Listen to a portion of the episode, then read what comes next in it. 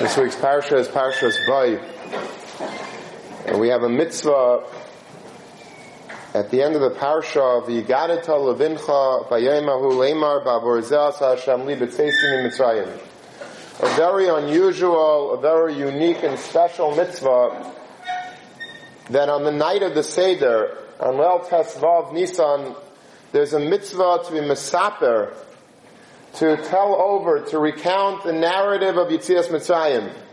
The Nisim that took place in Mitzrayim, and the Nisim that took place as we were leaving Mitzrayim. All this must be discussed b'derech shelo tshuva, with a question and answer, with an interactive type of educational process between a father and a son. And the question is, why is this necessary?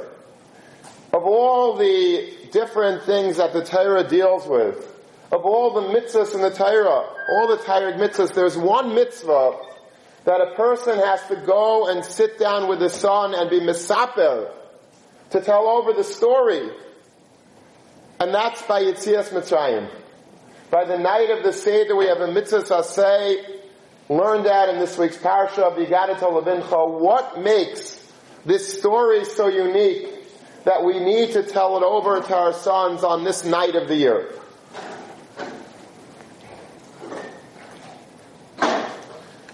We're living in times that the Nisyanis are very great.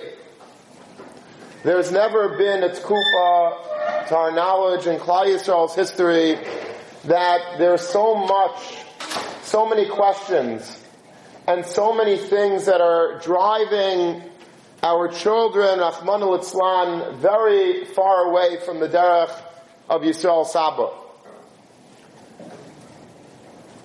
There's a lot of reasons for that.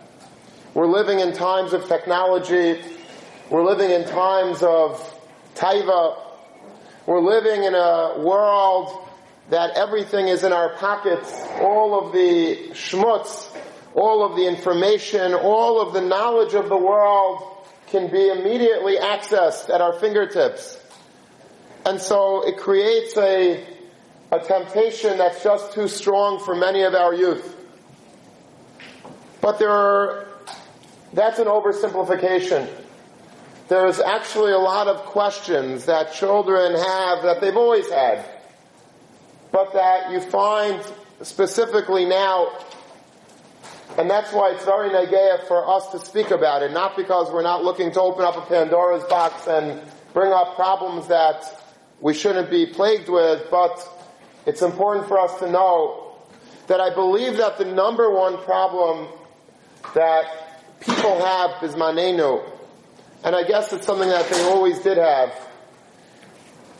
is does the Ribbono Shel Olam really care about me? I know that there's a Ribbono Shel Olam in the world, and I'll do his mitzvahs. It's okay, I'm, I'm, I'm Maida, there is a Ribbono Shel Olam, he created the world, he's a Bayre, he does everything, but does he really care if I come to Shachris this morning? Does the Ribbono Shel Olam really care whether or not I learn one hour a day, whether I learn ten hours a day? Does he care whether or not my, my are touching or if they're not touching? Does it really matter to him? And a lot of people have a problem with believing that every little thing that I do in life, the Ribbono Shel Olam detects, the Ribbono Shel Olam understands and knows about, and the Ribbono Shel Olam cares about. That actually whatever we do is relevant. Because I don't want to do an entire life's worth of activity and then go up to Shemaim and find out that it didn't really matter anyway. If I have to do it, I'll do it. But to do extra credit, to do things that are not necessary or will go unnoticed, I don't want to do it. And because of that, because of this one question, if we could be maimed at al achas, am I relevant to the Ribbono Shel Olam? Does the Ribbono Shel Olam really care? Does he concern himself with these things in life? Rabim chalolam hipilu. This one question is something which causes many, many people to throw it all away. Because once this question is in a person's head, then everything goes. If I am not being noticed, if the Ribbono Shel Olam doesn't care about me, and a lot of times we think that he doesn't because life isn't perfect, and we're dealt a lot of blows throughout the course of life, so we feel he doesn't care about me, he doesn't notice me. If he doesn't notice me, I'm not coming to davening, or if I daven, I'll daven in my room, or I won't stay in learning, I won't learn every day, I won't be kaveh itim, etc., etc. I mean, I, and therefore they, people go off and do their own thing because they don't believe that the Ribbono Shel Olam is really concerned about what goes on on a daily basis. That, I believe, is the major problem that people have, which allows them to have a license to do anything that they want in this life.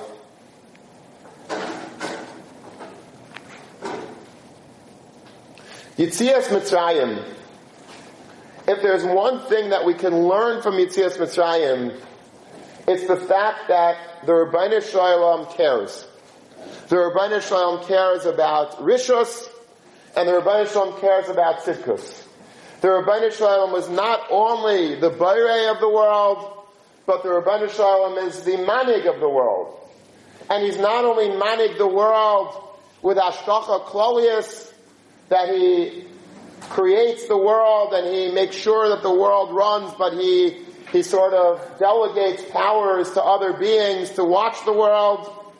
But rather, he himself is on top of every single inch of the world, every second of our life, every single minutia which happens in life, the Ribbono Shel Olam is on top of, and the Ribbono Shel Olam is keenly observing. That is the Yisayid HaYisayidais that we learn from Yitzias Mitzrayim. This is what the Sefer HaChinuch writes in Mitzvah Chaf Aleph when he describes the mitzvah, the shirish of the mitzvah of, Sefer Yitzias Mitzrayim. He says like this, Ve'ein min ha'tema in bo'olanu mitzvahs rabbi salzeh. Don't be shocked about how many dozens of mitzvahs in the Torah come because of Yitzias Mitzrayim. Mitzvahs aseh, mitzvahs leis aseh, ki hu yisay gadol va'amad chazak, b'tayrasenu b'emunasenu, because Yitzias Mitzrayim is such a crucial, a vital, an indispensable part of our emunah. The Al-Kain,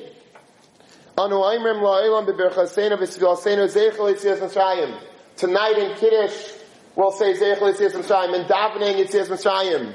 On Yontav, Zeichel Yitzias Mitzrayim. It's constantly a constant refrain.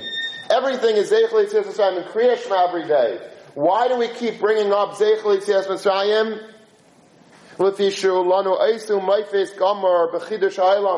First of all, it teaches us that the Ribbono Shel Olam created the world.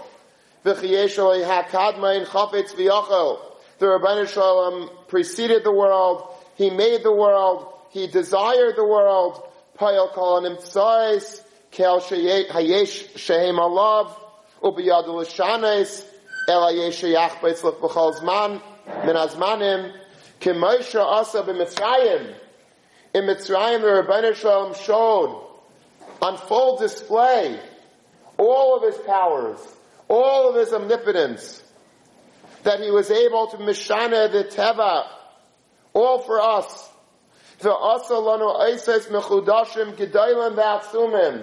New phenomenon, new wonders that never ever happened in the world and never will happen again.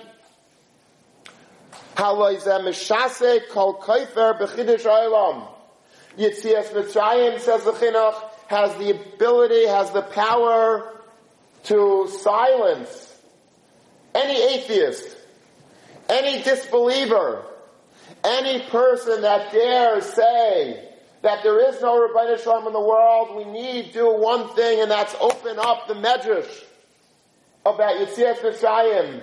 All of these parshias that are so fundamental to our Amunah, if a person reads about it and thinks about it, it's going to silence any disbeliever.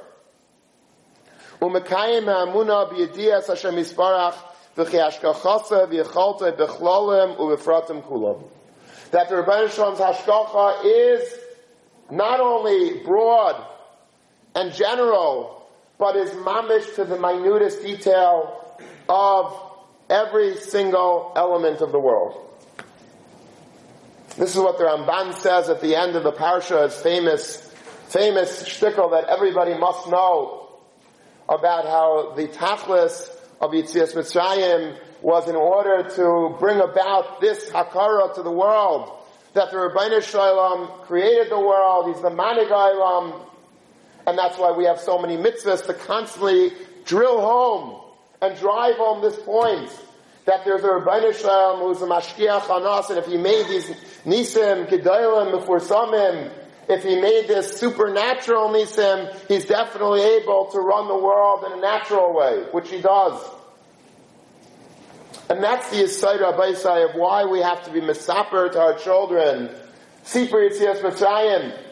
Because the disbelieving son, or the believing son, all the Arbabonim, they need to hear loud and clear from their father on this important night. How the Ribbono Shel Olam cares, how the Ribbono Shel Olam knows, and how the Ribbono Shel Olam watches and protects us from everything. And if a child is able to hear this on this important night, then all of the questions that he may have in the future are not threatening. Because he has a firm foundation that the Ribbono Shel Olam cares about me. Let's observe, let's analyze some of the makkahs, just a few of them, to show exactly this point. Let's take the first makkah, the makkah of Dam. We all know the medrash, but sometimes it's kedai, you know, we hear a medrash, medrash when we're children. It's beautiful sometimes to see the medrash actually in the Lashna medrash. The medrash says, B'nagei Adam, it's a Yalkut in Shemais Parak Zion. It says that from the Makkah of Dam, the Jews became very wealthy. Ketzad. Hayu Hamitzri v'Yisrael Yeshvim b'Seich Bayis Echad.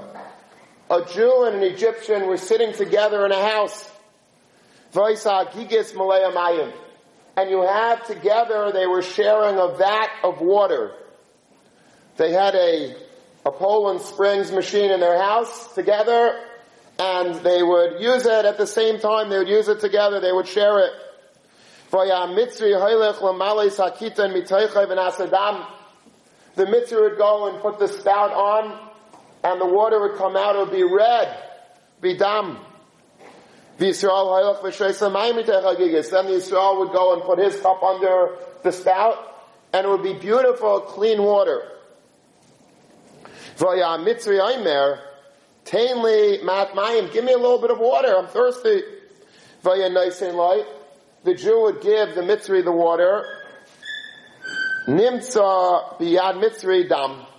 As soon as the hand was passed over, as soon as the glass was transferred to the Mitzri, as soon as the Mitzri held it, it was Dam. Vaya Aimer Loi, Ba Nivata V'nishta Min Let's together take two straws. You take a straw and I'll take a straw. And we'll drink together from the same cup, says the Mitzri. That way I'll be able to have water. For Yisrael Shaisamayim Mitzri Dam. And as the Jew was drinking his water from the same exact glass, his water became, was clean and beautiful, and the Mitzri soaked up red dam. Ukishahaya hamitzri miyisrael mayim mayim. The only way that it was possible for the Mitzri to have clean water to drink, he had to actually pay the Yid whatever the Yid would charge, and that way he would be able to drink water. But if you think about this medrash that we all know, we see exactly what the Ribbono Shel Olam does in the world. The Ribbono Shel Olam is mamish, he splits atoms for us. He's able to take from the same cup of water, the same source. There's no smoke, there's no mirrors. From the very same glass, a Jew is able to drink water, and the Mitzri is able to drink dam, and they both come from the same source. it's more than miraculous. It shows us how the Ribbono Shel Olam watches every single molecule. Every single molecule in the world, and the world has trillions and infinite numbers of molecules. The Shalom is mashkiach on every single one of them. That's how specific and direct and precise the Ribbono Shel Olam's hashkacha is in the world. The Makav Tzvardeya. Tzvardeya was a, a remarkable Mak also. The Medrash says that through the Makav Tzvardeya, there was peace that was made between, in the Middle East. Peace in the Middle East is such a, it's, some, it's something that, you know, is so, uh, it's so impossible. Not only between Israel and the other countries, but between the Arab countries themselves can't stand one another. But there was one point before Camp David that there was peace in the Middle East. When was that? There was a terrible milchama between Mitzrayim and Cush. Mitzrayim and Cush were two countries that neighbored one another. And they were always battling over borders. This, this thing about boundaries, you think it just happened, you know, in 1948 was when the first boundary dis- dispute came into existence. This, these milchamas about boundaries existed already from time immemorial. They had a boundary dispute. Where exactly does the boundary of Mitzrayim end, and where does the boundary of Cush begin, and vice versa? And they couldn't. And they fought bitter wars over this. You find like Iran and Iraq. They for for more than a decade they were killing each other in the 1970s and 80s about where about a, a little sliver of land that they couldn't agree upon. Who's the Bailam on that land? Where exactly does your property start and where does mine end? And this is something that went on and on and on. You know when this result, when this was resolved? By Makas Svardeya. Because the Pasuk says that the Svardeim, these crocodiles or these frogs, filled as kol gevolcha. Your whole boundary, your whole border will be full of, of frogs. And so peace was made because all of a sudden they saw the frogs came to a certain borderline and that's where they stopped. So immediately, you know, the ambassadors came, they shook hands and they, they were kaiveya that this is our boundary between ourselves. The tzvardeya, so you see again how exacting these makkahs were. These makkahs were not just some, you know, a hefker belt. You have billions of frogs jumping all over the place. The frogs had a mission, and the Ribbono Shel Olam said to the frogs, this is your border. You have to go to the Gvul of Mitzrayim and stop. And the Rebbeinu was making sure that every single frog did not jump over the borderline.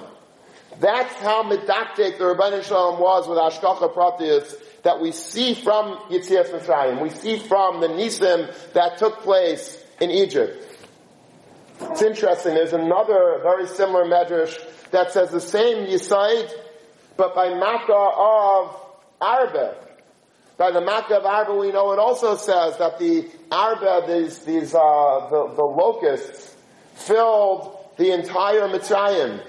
And there's another medrash that says that that's what caused Cush and Mitzrayim to make peace between each other because that's how they were able to see exactly where the border of Egypt ended. So, which one was it? Was it Svardeya or was it Arbe? So I saw a beautiful verse from David Cohen in his Haggadah called Simchas Yavitz. He brings down that there's a pasuk in Tehillim in Parakofei. Parakofei, if you look it up, it's a kapitel of Tehillim which deals with Yitzias Mitzrayim.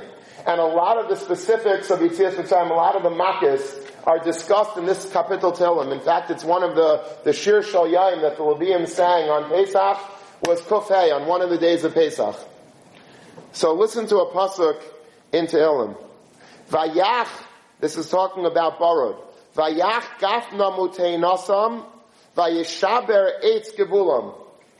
The Barod came, the hail came, and it was such strong hail that it came and pelted all of the vineyards, and all of the te'ena, all the fig trees, vayishaber eitz gevulam.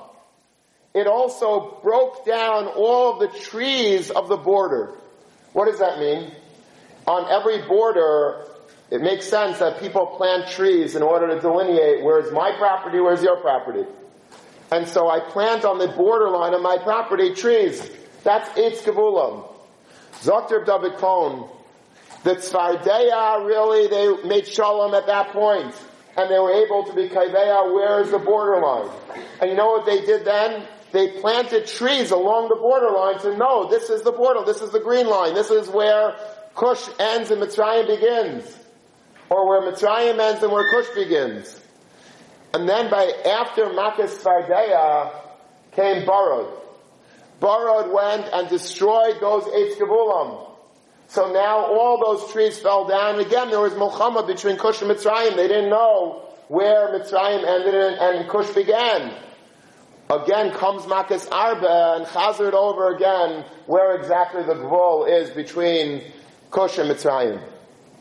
But you see again this Yisaid, how the Shalom was medaptik and Chut exactly to be Kaiveya, the borderline. He didn't allow the Tzvardeya and the Arba to go an inch past the border. That is Hashgacha Pratis in the most minute and precise way. By the Makkah of Barad, the Pasuk says, Vayihi ha-barad b'chol eretz Mitzrayim. Barad was all over Mitzrayim, this hail. Al Adam, v'al ha-behema, v'al kol esav. It was on the Adam. It hit people. It hit behemoths. It hit every blade of grass. Frekta Briskarov, don't you just say that the barad was on Eretz Mitzrayim? If I say that it's, it's pouring outside, do I have to go and say, you know, my car got wet, and there's a dog I saw that got wet, and there's the grass is wet. Duh, of course. If, if there's rain coming down, so everything gets wet. Why does the pasuk have to go and say the bird comes down and it hit on the adam, it hit the behema, it hit vasada? What's going on over here? What's the pasuk saying? So the Briskerov says a gorgeous vart. The Briskerov says this wasn't hail. This isn't like a regular hailstorm or a rainstorm or a snowstorm that everything gets drenched. You know what Barad was?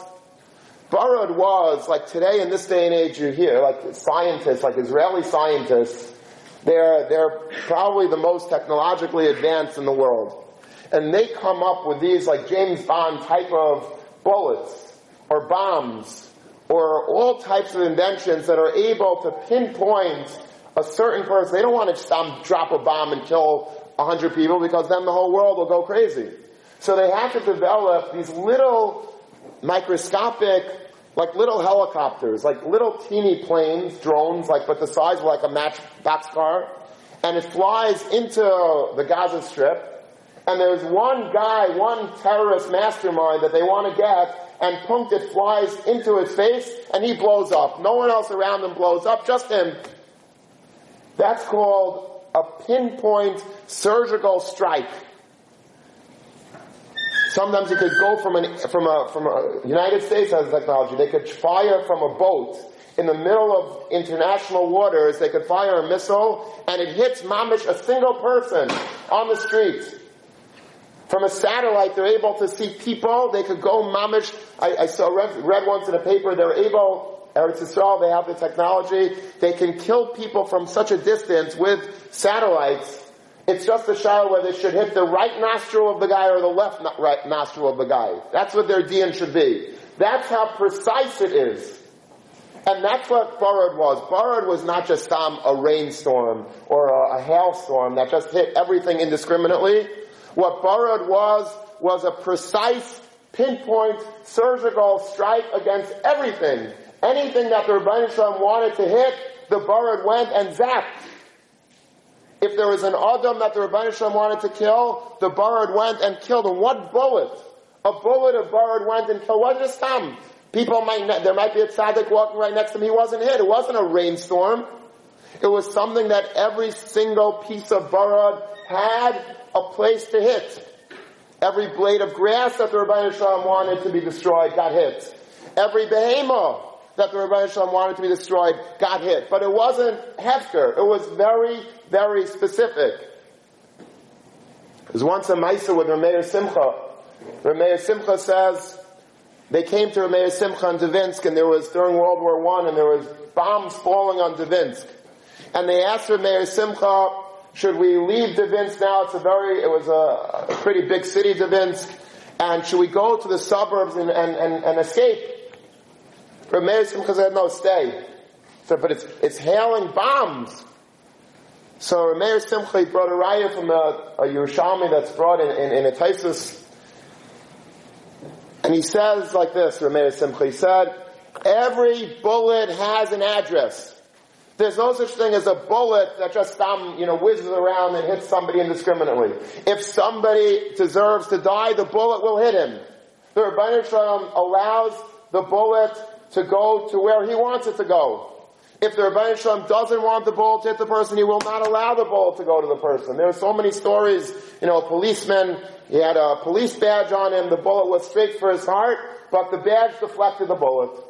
A, a miracle. It was a miracle because the Ribbono Shel Olam paskins on every bullet, should it kill the guy or should it not kill the guy? Every bullet has an address, Ramesh pleased to say. And so, if you, it doesn't mean you should go into a Makum Sakana, but the whole world during World War I was Makum Sakana. So, uh, you know, running away, you're not gonna, if, the, if there's a bullet that's supposed to hit, don't worry about it, it's gonna hit. And if it's not supposed to hit, even in Dvinsk, it's not gonna hit. And that's what Barad was. Barad was specific. Every piece of hail, that's what's found in the Pasuk. Vayihi Barad b'chol Mitzrayim, ala adam, ve'ala behema, Every single piece of barad had a location, had an address, had a destination that it was supposed to hit. It was not completely random at all, quite the opposite. The Ribbono Shel Olam was driving and steering and putting little chips into every single piece of barad and making sure that it hit home, that it hit it exactly where it was supposed to. That is the degree of Hashgacha Pratis that the Ribbono Shel Olam has on the world at large and at the world befrat.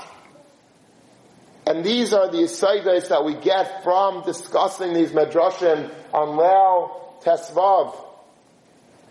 It's been said, and it's, I, I, it's, it's certainly, it certainly makes sense. You know, on, on Leil Tesvav, by the Seder, a lot of people, they come with their, with their, uh, with all their sheets to the table, and they speak out all the briskerovs, and all the Beis Halevis and all this, you know, the fancy Torah. And of course there's, there's a place for that. But there's no substituting just speaking out the Pshuta Shal Mikra with a, with a Rashi, with a Midrashim, with a Mefarshim, because the, the Midrashim speak out in such a clear way. For a child to hear, if you present it properly, it gives you such a, a complete panorama of Emunah. It shows how the Ribbono Shel Olam really does care. How the Ribbono Shel Olam is concerned not just with the world Bechlal, but the the, the prate, prate, pratim of the world, the Ribbono Shel Olam is equally as interested in. There is nothing that goes, that's beyond the Ribbono Shel Olam's observation. The Ribbono Shel Olam sees and understands and appreciates and knows every little thing in the world.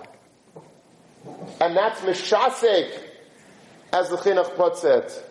Anyone that has Sekes and Amunah, the Parsha of Yitzias Mitzrayim, these Parshas, Va'era and Vai, these and Beshalach, all of these Parshas speak so loud and clear to Hashgacha Pratis, to how the Ribbono Shel Olam is the Mashkiach on the world, the Ribbono Shel Olam watches and cares, if he cares about the Mitzrim, to, to bemanish them with such specific detail, with such pinpoint precision, the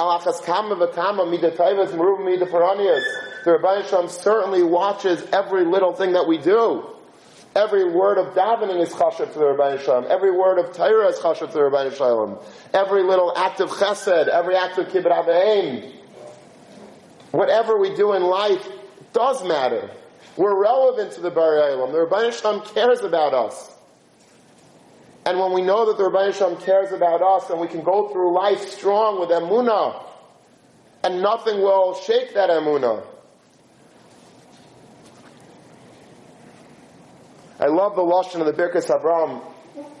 One of the Rabbeim in Kaltaira, Rabbi Abraham Erlanger, who is Mamisha uh, Adam Gadol Ad he wrote perhaps one of the greatest, most classic Achraynish Svarim that's used in yeshivas. And most yeshivas you go into, the Birchas Abraham is, is ripped to shreds. It's a very, very, in a good way. It's a, it's a, it's, it's so well worn because it's such a, it's such a chashav a sefer and lumdus. Anyway, the Birchas Abraham, if you ever want a great vart on Haggadah Shal Pesach, it's always a scramble, you know, to find some good things to say for the Haggadah. Look in the back of his chidushim on, on Maseches Pesachim. He has a kuntris called Kuntris Haggadah Shal Pesach, and he has phenomenal vertlach. Whenever I give a vad, uh, before Pesach to do some heavy lifting for the guys so they should have what to say by the Seder, I'll admit that most of it is, is taken from that Sefer. And he says a beautiful Lashon. His Lashon is so beautiful. He describes this Indian that we're talking about with the Chinuch and how Sipri Yitzias Mitzrayim is sort of driving in, infusing the next generation with all of these Yisaidis of Emunah. So the Lashon of the Berkes Avram is as follows. Im hayisaid muvan umavuror. If the yisaid, if the foundations of Yiddishkeit which we're giving over on the Leil HaSeder are understood and they're clear, v'emuna chazaka, and a child sees a father with full emuna, shuv gamim yesh alfei kushis, ein ba'am nezek, vein ba'am kayach, lifkaya ba'an haga if a person might have a thousand questions in life, and we all have questions, there's nothing wrong with questions. And not all questions even have simple answers. But if the sight is strong, if we have a good, firm foundation in life, and we really were makabel from our fathers, the Yisayit and Emunah, and on Leil Tesvav, as the father sits at the head of the Seder table, and someday we'll be fathers, and we'll be the ones giving over at the Seder table these Yisaitis. So we have to make sure that it's strong by us today already.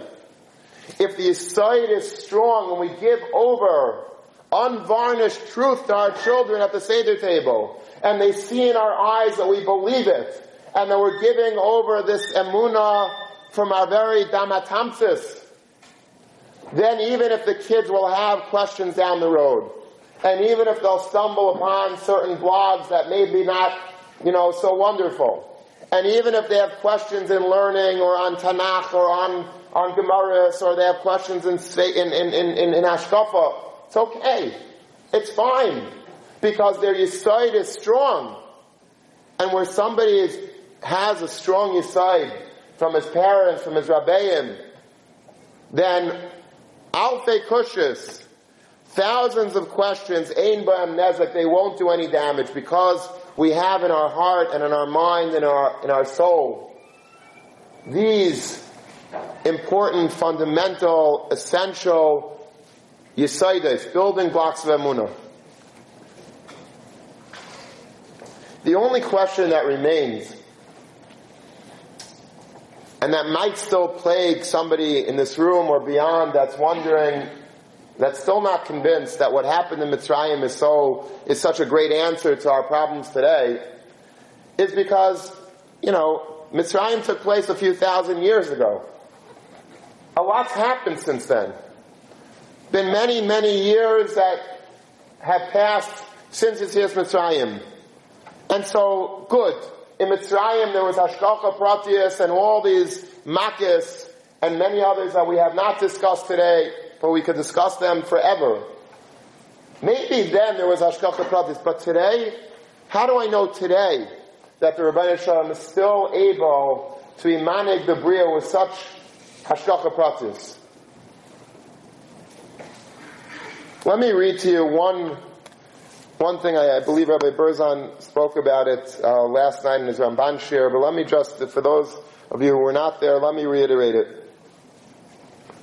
The Ramban in this, in, in, on the parsha by, by Makas Arba speaks about how something miraculous happened in Mitzrayim. Moshe Rabbeinu davened, and he said that, that the Arba will leave, will leave the Gvul of Mitzrayim and, they, and will never again eat up the produce of Mitzrayim. And the Ramban brings down that historically this is held true. Ad Hayoim, an Arba has never eaten the crops of Mitzrayim again. They might come from neighboring countries, and they might go back, but they won't eat the crop because Moshe Rabbeinu promised that an Arba will never eat again the crops of Mitzrayim. And the Ramban quotes Rabbeinu Hananel that says about such a Maisa, there is a chiyuv of sichu b'chol nifloisav. That you have to talk over. These miracles are important for us to repeat and talk about and discuss because it's Mashur Shemuna in our life. So let's fast forward. The year is Shemitah 5719, which comes out to 1958, 1959. There was a Shemitah year in Eretz Yisrael.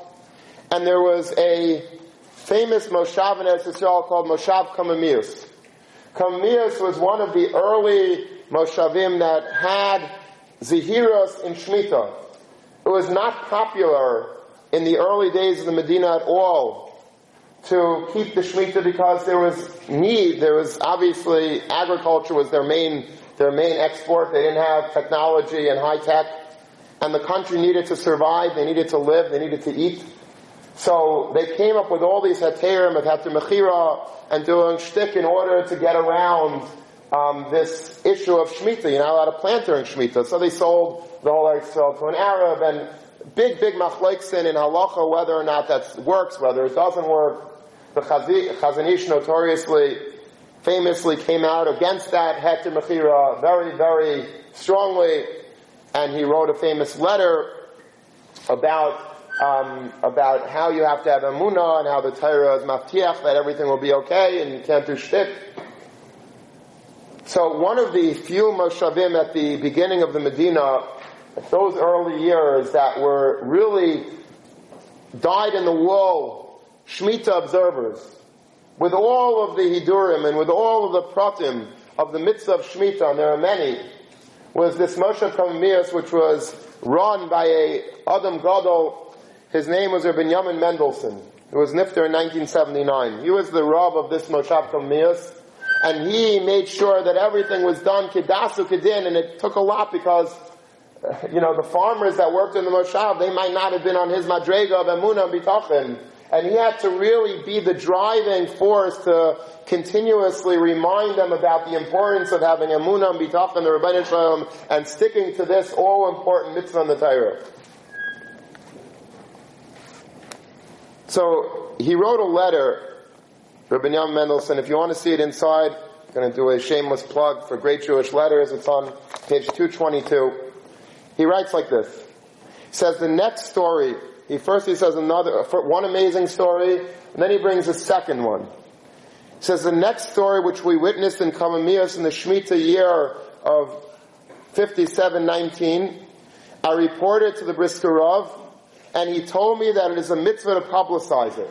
He said it was a mitzvah of farsim, which means that when we speak about these, these mitzvahs, we're getting a mitzvah. We're publicizing something which the Brisker Rav himself said, that there's this Indian of the Ramban, Rabbi Chanano, of Sichu B'chol You have a mitzvah sometimes when you see mitzvah, when you see blatant miracles in the world, you should tell them over. There's a great Hasidic Shabbat, Ha'emanti ki adaber, Pasuk in Hallel. Ha'emanti ki adaber means, I believe, you know when my emunah is really strong, Ha'emanti ki adaber. The best thing to do is tell over things. When the more you repeat Maisim and Nisim and, and Niflais, the more the emunah is mushrash in us. That's why there's another mitzvah, another reason for Sipur Yitzhak The more we tell over, the more we believe. I think the, the, one of the Ger Rebbe said, that's the pshat. The more you speak over Yitzias Mitzrayim Harezem Meshubach, everyone says Meshubach means the mitzvah of Sipur. He says, no, Harezem Meshubach. You are Meshubach. The more you tell over these Maisim, the more you become praiseworthy. You become greater through repeating these great miracles. During the year prior to Shemitah, we had planted crops. Many of those fields had yielded produce that would be harvested and fed to the animals during the Shemitah year. This was in accordance with the halachic decision of the Ramban, who permits feeding animals produce planted before Shemitah and harvested on Shemitah. One Friday morning, the members of our settlement came running to me in a state of extreme agitation, saying, a swarm of locusts has struck the neighboring settlements, wreaking havoc and completely destroying most of their crops. It is now heading towards Kamamius. This swarm of locusts which were going to kill out all and eat every single piece of wheat and barley and tvua that were growing in Kamamius, they were scared to death and now we're not going to have anything to feed the behemoths. So this is Rav Mendelssohn talking. He said, I told them, let us go out and observe how Hashem saves those who keep Shemitah. This is the Lashon in Hebrew. The Amarti Nira Yeshuas Hashem Yisbarach B'Shmitah. Let's go and see how the Ribbono Shel Olam B'chvayde Ba'atzmai is going to protect us. He wasn't at all, he was fearless. He wasn't at all misufit, ay, the crops are going to be eaten. He had complete and utter bitachon in the fact that the Ribbono Shel Olam would never do something that would harm people that were Shemrei Shvius. We went out and watched as the entire swarm headed towards Kamamius. As soon as the swarm reached our borders, it swerved and the locusts flew away as quickly as they had come. Hashem had again shown that he protects those who abide by his commandments. The Lashon in Hebrew is better, if I must say so myself. It says, "V'nei ba machne gadol shel arba ad gebol kaimamius, ukesha'ach higia legvulenu." As soon as they came to our borderline, taketh panu lanu eiref. All of the locusts turned their neck away from us. V'lei nishar arba echad b'chol gvulenu. Borrowed from the pasuk. Not one arba, not one single solitary locust stayed jumped across the border. It stayed away. It stayed in those other Moshavim that weren't keeping Shemitah. But they did not dare come onto our fields because of Sichu B'chol Niflaisav. The Ribbono Shel Olam does Nisim constantly. It doesn't matter whether it was the year that we left Mitzrayim, or it doesn't matter if it was the year 1958, 59, or it doesn't matter if it's the year 2012. There's the same Ribbono Shel Olam, with the same Hanhaga, with the same Hashgacha Pratis, with the same ability and willingness and want to observe and to scrutinize and to monitor and to protect every single blade of grass growing in the world. And every single tzaddik, and every yid, and every single maisa. Everything. There's hashgacha pratis, but much more than we can ever know about. And that's a tremendously comforting thing to know. Because it means that I am relevant. It means that I do matter to the Ribbono Shel Olam.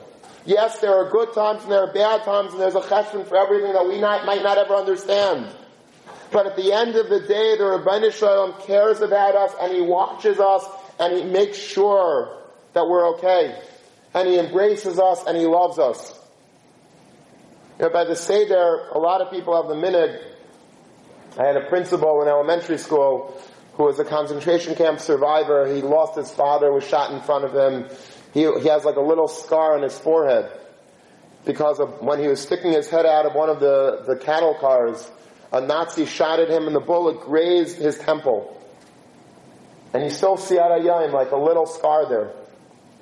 And he lived a very difficult life. He was an unbelievable mechanech. He was mechanech thousands of children in, in, the elementary school that I went to, and today he lives in Eretz Yisrael. But he lived a very difficult life, and he kept his concentration camp uniform, or at least the, the hat, you know, that, that white and black striped hat. And every Seder night, he sits around the Seder table, and he wears this hat as he's saying, B'chol dar matzileinu miyadam. That is an ultimate testament that even in our dar, people that are still walking our planet saw with their own eyes, b'chush, mamish, the nisim of the Ribbono Shel Olam, the Hashgacha Pratius of the Ribbono Shel Olam, not just the Mitzrayim, but in all of the Mitzrayims. My father sits and tells the stories of his rescue when he left Denmark for Sweden and the Goyim rescued him was the night of Rosh Hashanah.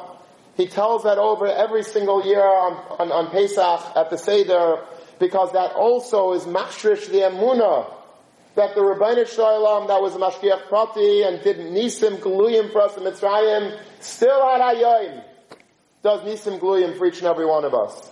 And we're here because of it. The biggest testament that the Ribbono Shel Olam is still in the world and cares about us is the fact that the Yidden are still around.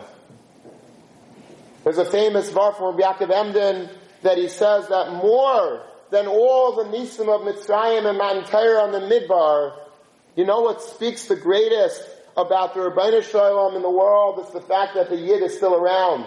After all the great empires tried to destroy the Yid, the Yid still is around and he's thriving and that is what is Meira the godless of the Ribbono Shel Olam more than anything. We'll just end with a great part from Shamshon Raphael Hirsch. It's brought down in Rav Schwab's uh, on Siddur. He says that his Rabbi, Rav Shlomo Breuer, who was a, uh, the father of the Rav Breuer who started the Killa in Washington Heights, the Ekisher Killa, Rav Shlomo Breuer was a son-in-law by Rav Shamshon Raphael Hirsch. And one time, Reb Breuer, Reb Shlomo Breuer met the son of the Chasam Sofer, Reb Shimon Sofer from Krakow, the Krakow Rav. And Reb Shimon Sofer said, listen, tell me a word from your Shver. Everyone's talking about Shamshon Baal Hirsch and his great Torah and his beautiful, his beautiful thoughts. Tell me the best. Give me like a really geschmack of art from, from your Shver. From Shamshon Baal Hirsch. This is Rav Schwab saying what he heard from his rabbi, Rav Shlomo Breuer. He says, I told him the following bar. And obviously, if this is the one that he chose to tell the Chasam Sofer's son, it must be one of Rav Shamshon Hirsch's best varts. He says, Adain Eilam is probably the most famous pisman that we have. It, it will be hard to come up with a more off recited kapit, uh, pisman, piyut, than Adain Olam. We say it every Shachris, or we should say it if we don't say it, and we say it by Krishna Amita, we should say it, and we say it in Shul on Dav- at the end of davening, sometimes on Shabbos, Yom Tovim, and we say, uh, you know, Yom Noraim at the end of Marib. We're always saying Adain Olam. What's the main dogish of Yisrael Olam? If you could be Maimed, if you could try to boil it all down, what's the greatest word about Adain Just Stam, the fact that Ribbono Shel Olam is Adonai Asher Malach Nivra. He created the world. Obviously, these are great Shrashim and Amunah. But Rav Shamshir has a unique daher on this piyut. Without going through the whole thing, but the first part of the piyut says about how the Ribbono Shel Olam is the creator of the world. He's our king. He was Hayah He is alone in the world. He's Echad Yachad Miyuchad. And then at the end it says, V'hu Eli v'chai gayali v'tzur chavli beisara. You know what that means? It means that HaKadosh Baruch Hu is my personal God. Meaning, there's two ways of looking at the Ribbono Shel Olam. There's a Ribbono Shel Olam that's the Melech Malchei HaMochim. He's the Melech Al Kol HaOlam. He is the omnipotent Ribbono Shel Olam. He's Haya Haya Those are terms that we could just you know, we could relate to it if we really try, but they're really global terms that are very impersonal in terms of relating to Ribbono Shel Olam. He's a universal God, and he's the Echad, Yachad, and Miyuchad. He's everything. He's, he's unique. He's individual. He created the world by himself. Before the world was created, he existed. After the world was created, that's all very nice. But the main point of Adain Olam, says Rav Hirsch, is that end the PS of the Vart, of, of this piyut. The same Ribbono Shel Olam that's so amazing and so grand and has such universal acknowledgement as being the Bari Eilam. He is my God. Personal. Me. Here, sitting in Queens in 2012 in a base medrash in some place in New York a little speck of dot of dirt from a skyscraper, we wouldn't be able to see ourselves. And halachas kama if you go up in an airplane, you can't see little people. We're just little people. But the Ribbono Shel Olam cares about me. V'u Keli. He's my Hashem. B'tzur Chavli.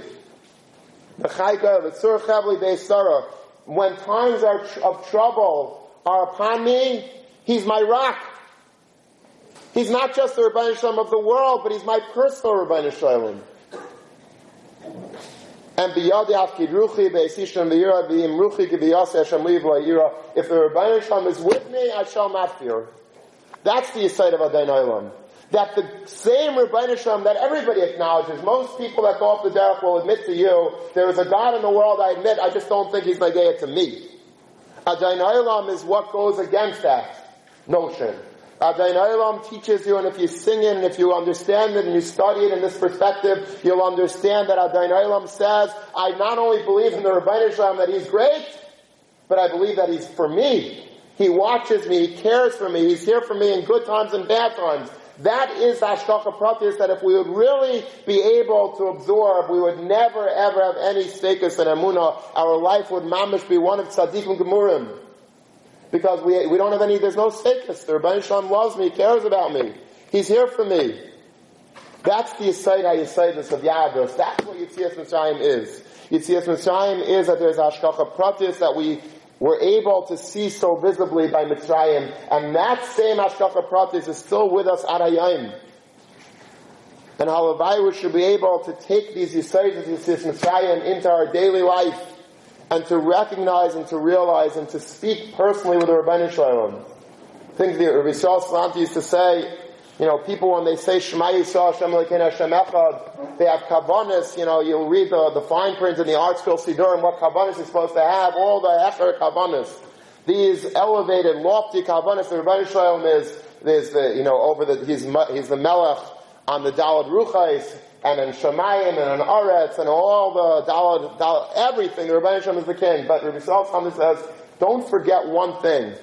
When you're being mamluch, the Ribbono Shel Olam as the melech on everything. Shema Yisrael Hashem Elokeinu Hashem Echad. Don't forget also to be makabel ol malchus Shemaim on yourself. Because sometimes it's easy to spread out a huge blanket and to say, yeah, the Ribbono Shel Olam is everything. But he's not only everything, he's everything. He's mamish to the point, to the dot, to the nakuda, to the kutza shal yud. The Ribbono Shel Olam is that also. He's not just great, but he's also very, very here, very present, very with us. And if a person's able to be matrish this amuna in his heart and listen to our fathers teach it to us on Seder night and give it over ourselves and sicha b'chol neflaisav and hamantik yadaber, then we'll be able to live mamish lives that have, even if we have thousands of kashas, where our amuna will not be shaken, it won't be rattled, because it's chazak, it's takua, it's built in, because we believe in the Yisayda Yisayda, so the Ribbono Shel Olam is